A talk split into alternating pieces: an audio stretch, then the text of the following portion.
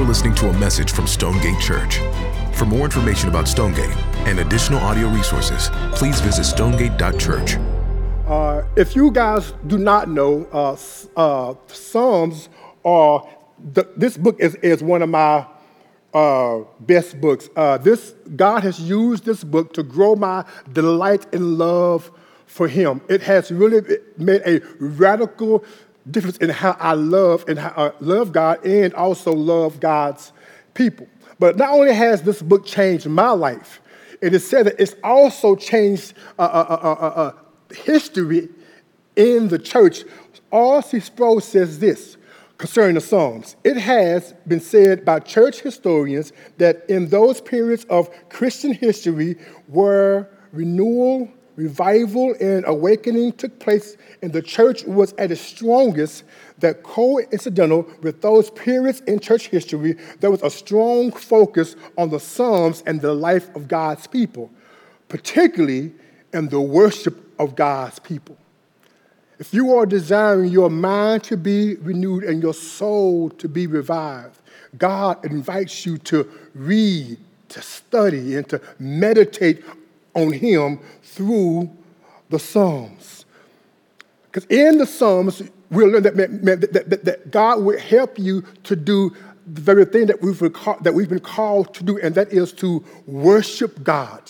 What God has done for us in Christ with our past and our present and with our futures should lead us to one end, and that is again to worship God. The start and end of our very existence is to again worship God. If the truth be told, apart from us, uh, apart from mankind worshiping God, man has no other purpose.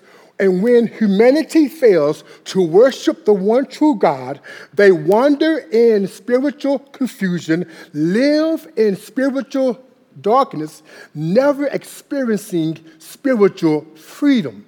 Freedom from being enslaved to sin, freedom from being ruled and dominated by Satan, freedom from the fear of death. Imagine for a moment never knowing God, never being free, never being able to worship God. Truly, only a redeemed soul can worship God. True worship comes from a redeemed heart who has been justified before God by faith in the, in the person and work of Jesus. The experience of, of a redeemed heart through the work and person of Christ is the defining, vital, and indispensable essence of worship. And if you have not confessed with your mouth and believed in your heart that, that that, that Christ is Lord and that God has raised him from the dead, you are unable to worship God. If you don't believe in Christ and that He is the only way to God the Father, you cannot worship God. Now, for those who might be saying, so what is worship? Well, allow me to give you a working definition of worship. Worship is the believer's humble response of all that they are mind, emotion, will, and body to who God is, what God says, and does. Worship is our loving response with our all to who, again, to who God is, what God has said and what God has done and is doing. And all four of these should cause us to worship God. That when we realize that God is, like, like as God reveals more of who He is, we should worship. When God uh, uh, uh give us the opportunity to understand what He's saying through His Word, we should worship. When God has allowed us to understand what He's done for us in Christ, we should worship. And when we realize what God is doing for, uh, for His glory through us, it should cause us to worship. Let me say it again. If you are saved, if you are, if you've been redeemed by God, you are called to worship. In today's Psalms, in Psalm 131, it serves as, as a powerful prescription of what it takes to grow in our worship of God. So please allow me to read that for your hearing. David pens in Psalm 131 Lord, my heart is not proud, my eyes are not haughty. I do not get involved with things too great or too wondrous for me. Instead, I have calmed and quieted my soul like a weaned child with its mother. My soul is like a weaned child. Israel, put your hope in the Lord, both now and forever. This psalm is one of the 15 psalms that are called the songs of, of, of, of ascent.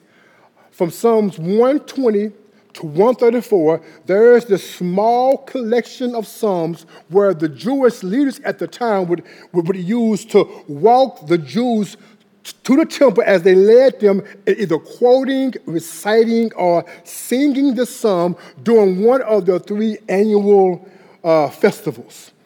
Though this psalm is short, Charles Spurgeon says it is one of the shortest psalms to read but one of the longest psalms to learn.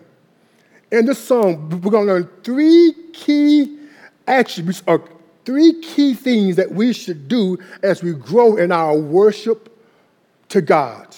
Number one, if we're going to worship God, worship God, truly worship God, we must be humble. Look at verse 1. We must practice humility. It says, Lord, my heart is not proud, my eyes are not haughty. I do not get involved with things too great or too wondrous for me. This verse is all about humility. It, has been said that humility is the first duty and the highest virtue of the human. It is the root from which every virtue has its foundation. Without humility, you cannot be saved. Without humility, you cannot grow. Without humility, it is impossible to worship God. Andrew Murray, in his book Humility, he defines, he defines uh, humility as such the place of entire dependence on God. That's it. That's short. That's weighty but it's a lifelong pursuit of every Christian. If Christ would define it, he would say this that humility is the place where we know that we can do nothing apart from Him. Imagine it. We can't even parent without Him, be a godly spouse without Him, be a godly neighbor without Christ. That, that, that, that, a humble person knows they must fully depend on God, knowing they can do nothing apart from God's grace. If we're going to worship God, it first starts with humility. Look what, look what David writes. He says, Lord, my heart is not proud. The first word out of David's mouth in this psalm is Lord. Like, so, so humility begins with a focus and a submission to the Lord. That it's impossible for us to worship God without first submitting to Him, submitting to who He is, what He says, what He has said, and what He has done and is doing. It's impossible to worship the one true God without a true focus and submission to God. Everything that from this, uh, uh, uh, from this book, it starts with our submission to God. When it comes to salvation, we, we, we must confess with our mouth that, that Christ is Lord, because that's where worship starts, but it's definitely not where worship ends. David says, Lord, my, my heart is not proud. Now, he's saying this to God who I know he knows, knows the heart, tries the heart, and examines the heart. And David has the audacity to say to God, My heart is not proud. What does David mean when he's saying that his heart is not proud? Well, the, the word proud here means high, lofty, or tall. It's the same word used to describe Saul in 1 Samuel, where it says that Saul was a head taller than any of the others. But when it's used of the heart, it's talking about arrogance, uh, being, uh, uh, uh, uh being haughty it's describing one who is lifting up their heart. The question is, what causes someone to lift up their heart? Maybe it's our intellect. Maybe it's our talent or talents. Maybe it's our financial status or our success in the world. Maybe it's our ethnicity. Maybe it's any area of success where we don't give credit to God. Whatever that causes us to lift up our heart and saying that we don't, that we didn't need or don't need God to get here is pride.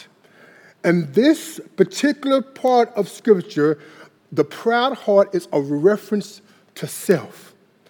Pride is the main obstacle between God and us, and it is the very thing that God opposes. In case you didn't know, it was pride that got Satan kicked out of heaven. It was pride that got Adam and Eve kicked out of the garden. And it's, and it's pride that also prevents us from worshiping and experiencing the manifest presence of God. God would not allow us to worship and enjoy Him if we cannot get over ourselves. Can you just note to self the very thing that causes us to have pride is the very thing that God has made us or given us. Like everything that we are prideful of regarding itself, either God has made us that way or He's given it to us. How can we become prideful of self when everything has been given to us from God? If we're going to worship God, we must be humble. We must not think too much of ourselves, but also, if we're going to worship God, we must also not look down on others. Look what David says. He says, My eyes are not haughty. The word haughty here means to be raised high or lifted. It is often used of, of lifting an object as of Moses lifting up the rod in Exodus, but also it's used in Isaiah chapter 6, where he pens, In the year that King Uzziah died, I saw the Lord seated on high and loft in uh, seated on a high and lofty throne. The word high and lofty is the same word meaning haughty and the hem of, of his robe, it filled the temple. Now, there is an excellent way of lifting up our eyes. But we see, but what we want to see, there is a, a wrong way to lift our eyes when we look down on others for any reason. The very thing that can cause us to be pride, prideful in ourselves, or to have a proud heart is also the very thing that can cause us to look down on others. You, you would have to be uh, been living up under a rock and not notice what's going on in our world today. That there are a group of people who have been, who have been looked down on because of their ethnicity. And the, and the church has failed to respond in a gracious and godly way over time. I'm just not talking about now, but over time. That, that, that, that, that, that, that because of one's ethnicity, they've been looked down on. That's the kind of thing that David is saying that if we find any reason to look down on the very creation of God, the people that God created, he said that's a form of pride. That's not being humble, that's being haughty. This pride also, when you look at this, it, it, it actually describes the, the continual put down of others, the, the, the continual comparing of ourselves to others, the, the constant criticism of others, and the kind that convinces ourselves that we are better than other people. One guy said, the proud person looks, compares, competes, and is never content. How can we worship God if we are constantly comparing, competing, and criticizing people who are created in the image of God? But how do we address such a sin? Romans 12, 6, uh, Romans 12, 16 says, Live in harmony with one another. Do not be proud. Instead, associate with the humble. Do not be wise in your own estimation. Listen, if you are unwilling to live in harmony, to live in unity with those whom God has created in his image, you cannot worship God. If you are unwilling to associate with the lowly, that is, to keep company with or to unite in action with those created in the image of God, how can you expect to worship God? When we think of ourselves more than we should for any reason, any ethnicity, any class, any culture, when we consider ourselves more than or less than to a degree, that is pride. That is having haughty eyes. We cannot expect to refuse company, not to hang around those created in God's image and think we're going to enjoy the presence and company of God. If we're going to worship God, we must not think too high of ourselves. We must not look down on ourselves. And the it says in the last part of this verse. Lord, my heart is not proud, my eyes are not haughty. I do not get involved with things too great or too wondrous for me. A person who desires to worship God, a person who is humble, knows that he or she does not know it all, and that he or she cannot do it all. What is interesting in this verse is the progression. In verse 1a, David, he aims at the heart. At 1b, he talks about the eyes. Here, he's talking about the feet. The word, the phrase get involved is actually translated in the Hebrew as to walk. It can be used for one who is physically walking, but, but, but when it comes to our heart, it's how someone lives their lives. Hold on to that. The phrase that uh, the phrase for things too great or too wondrous is used often in Psalms, but more times talking about God and his mighty and great deeds. In, other words, David is saying that things that are too high to grasp, too hard to understand, too hard to do, he's made it his life business not to get involved in things too hard for him. Like this kind of pride uh, has a reference to God. So if, if, if I had to sum up what David is saying in short, is that we should stop trying to play God Stop trying to understand God fully and stop trying to do God's work for Him without Him. David has learned here not to walk above his ability.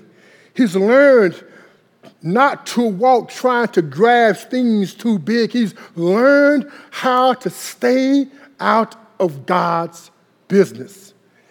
The opposite of what I did some years back. In case you don't know, God, He saved me in a, in a place of confinement, okay? He saved me and called me in this place of confinement. uh, during this time, uh, I began to realize that God maybe had called me to preach. And others here also thought that God had called me to preach. So in this place, uh, there would be other ministries that would come in and help us, but also preach to us. So when I would hear uh, these women and guys preach, my prideful self would say, they can preach. God, give me the opportunity and I'll show them how you have called me to preach. Well, the time came when God gave me this opportunity.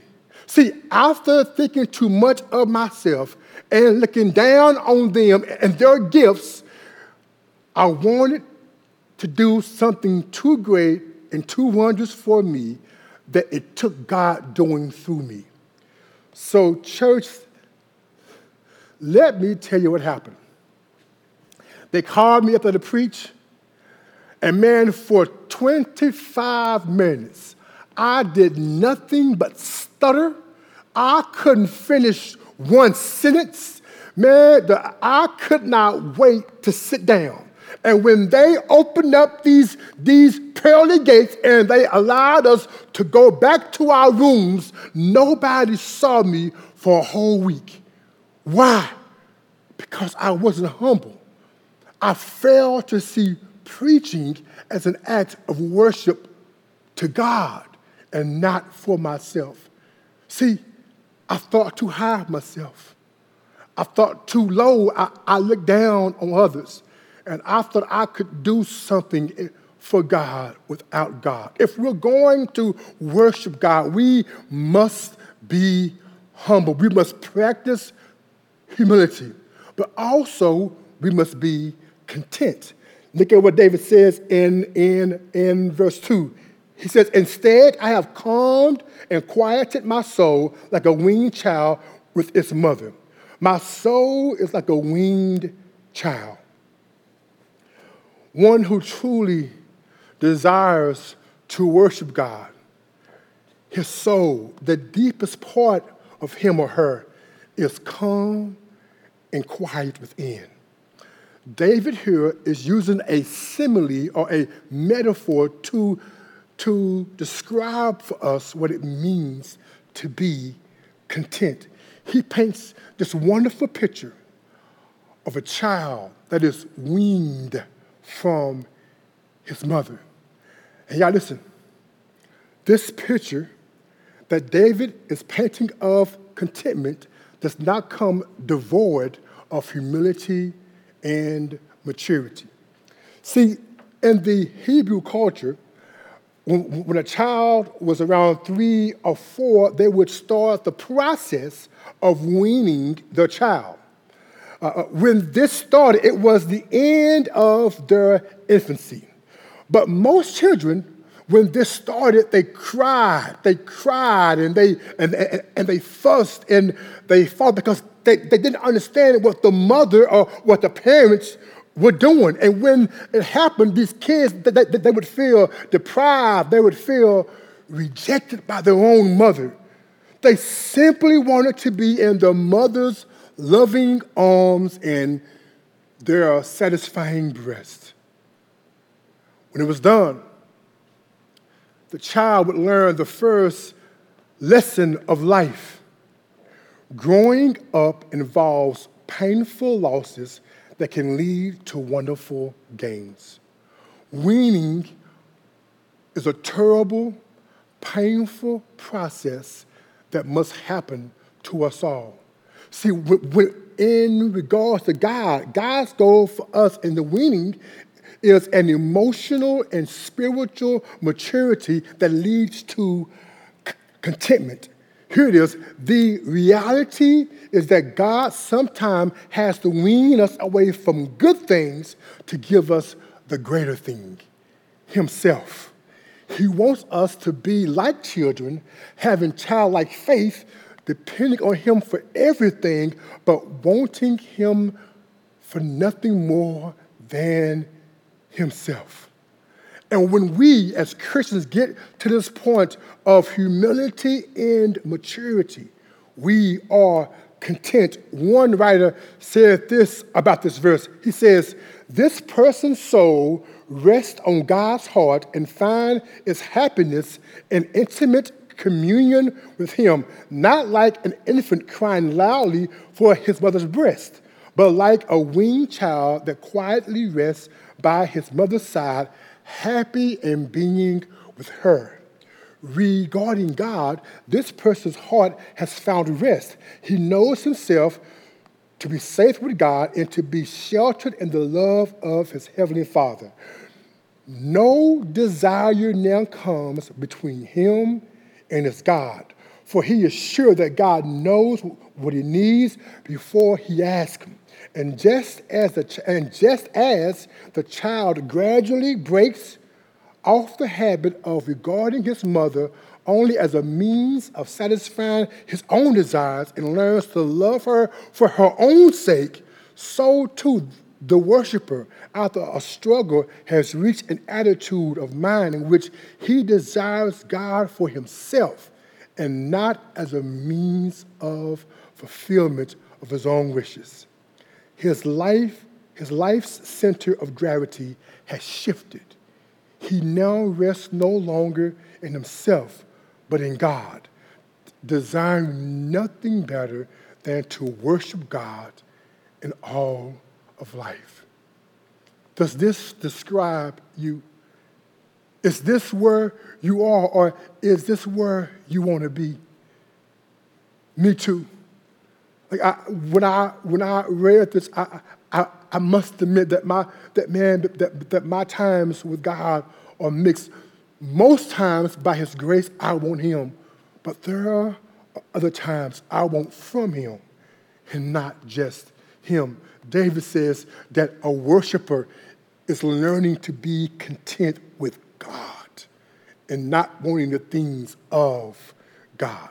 So we see here somebody who desires to grow in their worship, they must practice humility. They must learn to be content. Lastly, they must live in hope. Look what, look what David says. He says, Israel, put your hope in the Lord, both now and forever.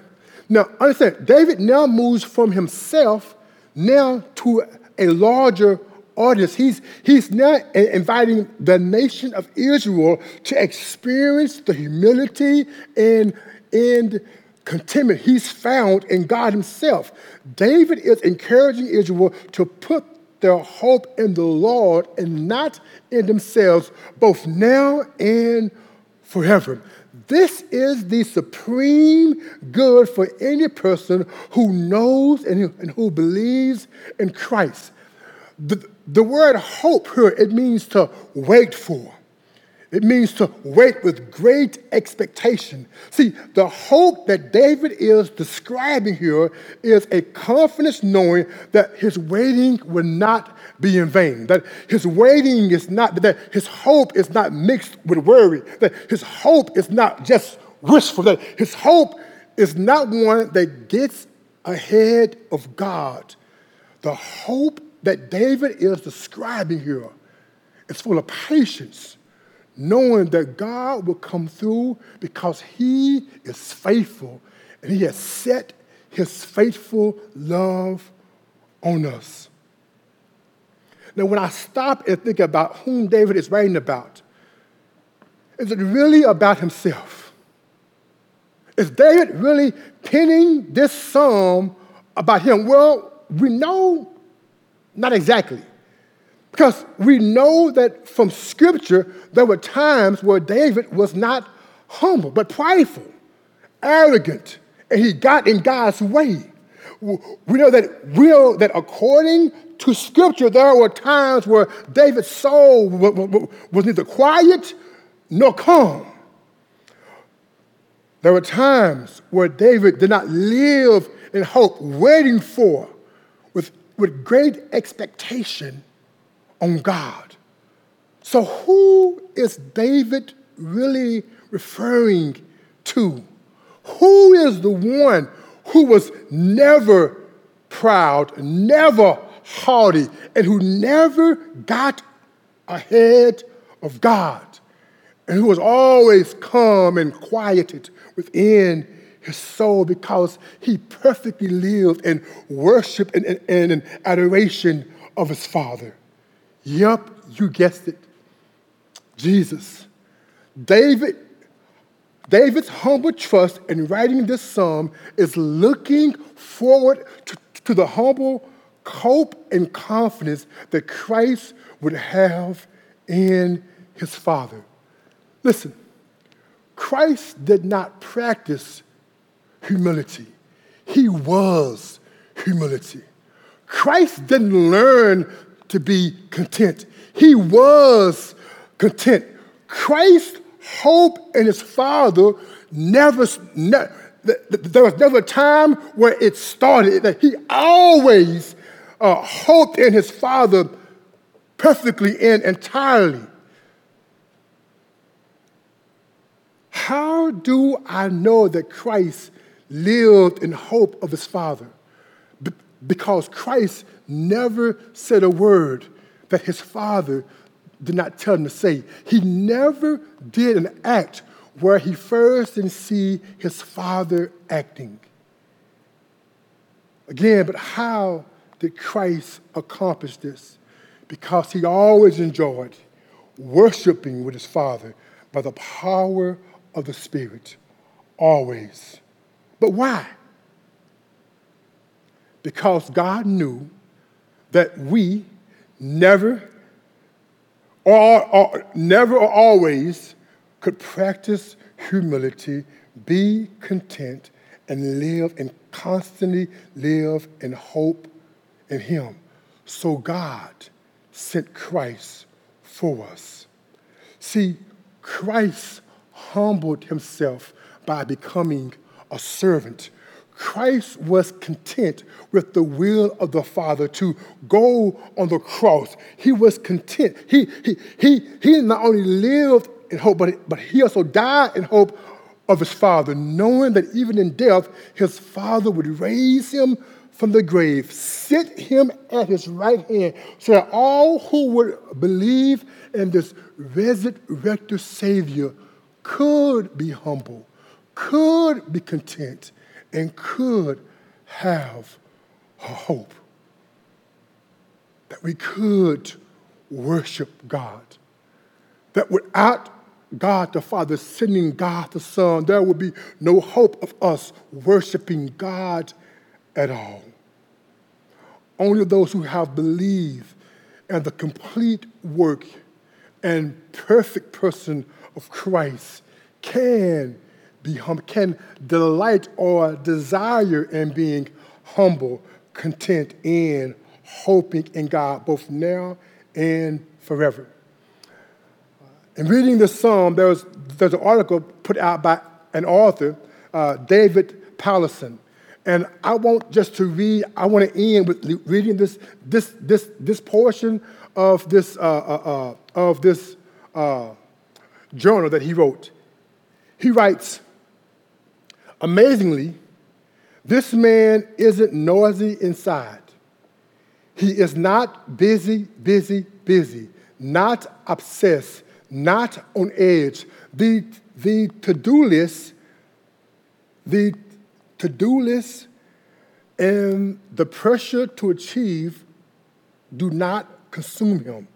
Ambition does not churn him. Failure and despair do not hunt him. Anxiety is not spinning him into, free, into a free fall. He is not preoccupied with thinking up the next thing he wants to say. Regrets don't corrode his inner experience. Irritation and, dis, and dissatisfaction do not devour him. He is not stumbling through the minefield of blind longings and fears. He's quiet because he has Jesus. My prayer is that Stonegate and those watching, that as you desire to grow in your worship of God by reading the Psalms, that we would take this, that we would take the three pre- prescriptions prescribed by David, and that, man, we would apply them to our lives. That by the power of the Spirit and by us constantly being satisfied with who Christ is and who we are in Him, that we would be content, humble, and that, man, we would continue to hope in God both now and forever. Let's pray. Father God, we thank you that the reason why that we can be any of these things is because Christ was them all for us. Christ was humble. Christ was content. Christ, for, 30, for, for 33 years, he lived in hope in you by the power of the Holy Spirit. And it's because of what Christ did and what Christ not only did in living a perfect life, it's what he done more so by dying a hideous death, absorbing your wrath, and yet rising up from the dead gloriously, being, being seated next to you, Father, that now all who trust in him have no need to think more of themselves, have no need to look down on others, have no need to get involved things too wondrous or too great for us. That we can, like a winged child, be calm and quiet, not wanting from God, but wanting to be with God. And I pray, God, that we would, God, all tr- trust in you and hope in you, like David asked the nation of Israel. Help us to be these things and do these things for your glory and for our good as we learn to grow in our worship of you. I ask it all in your son's name. Amen.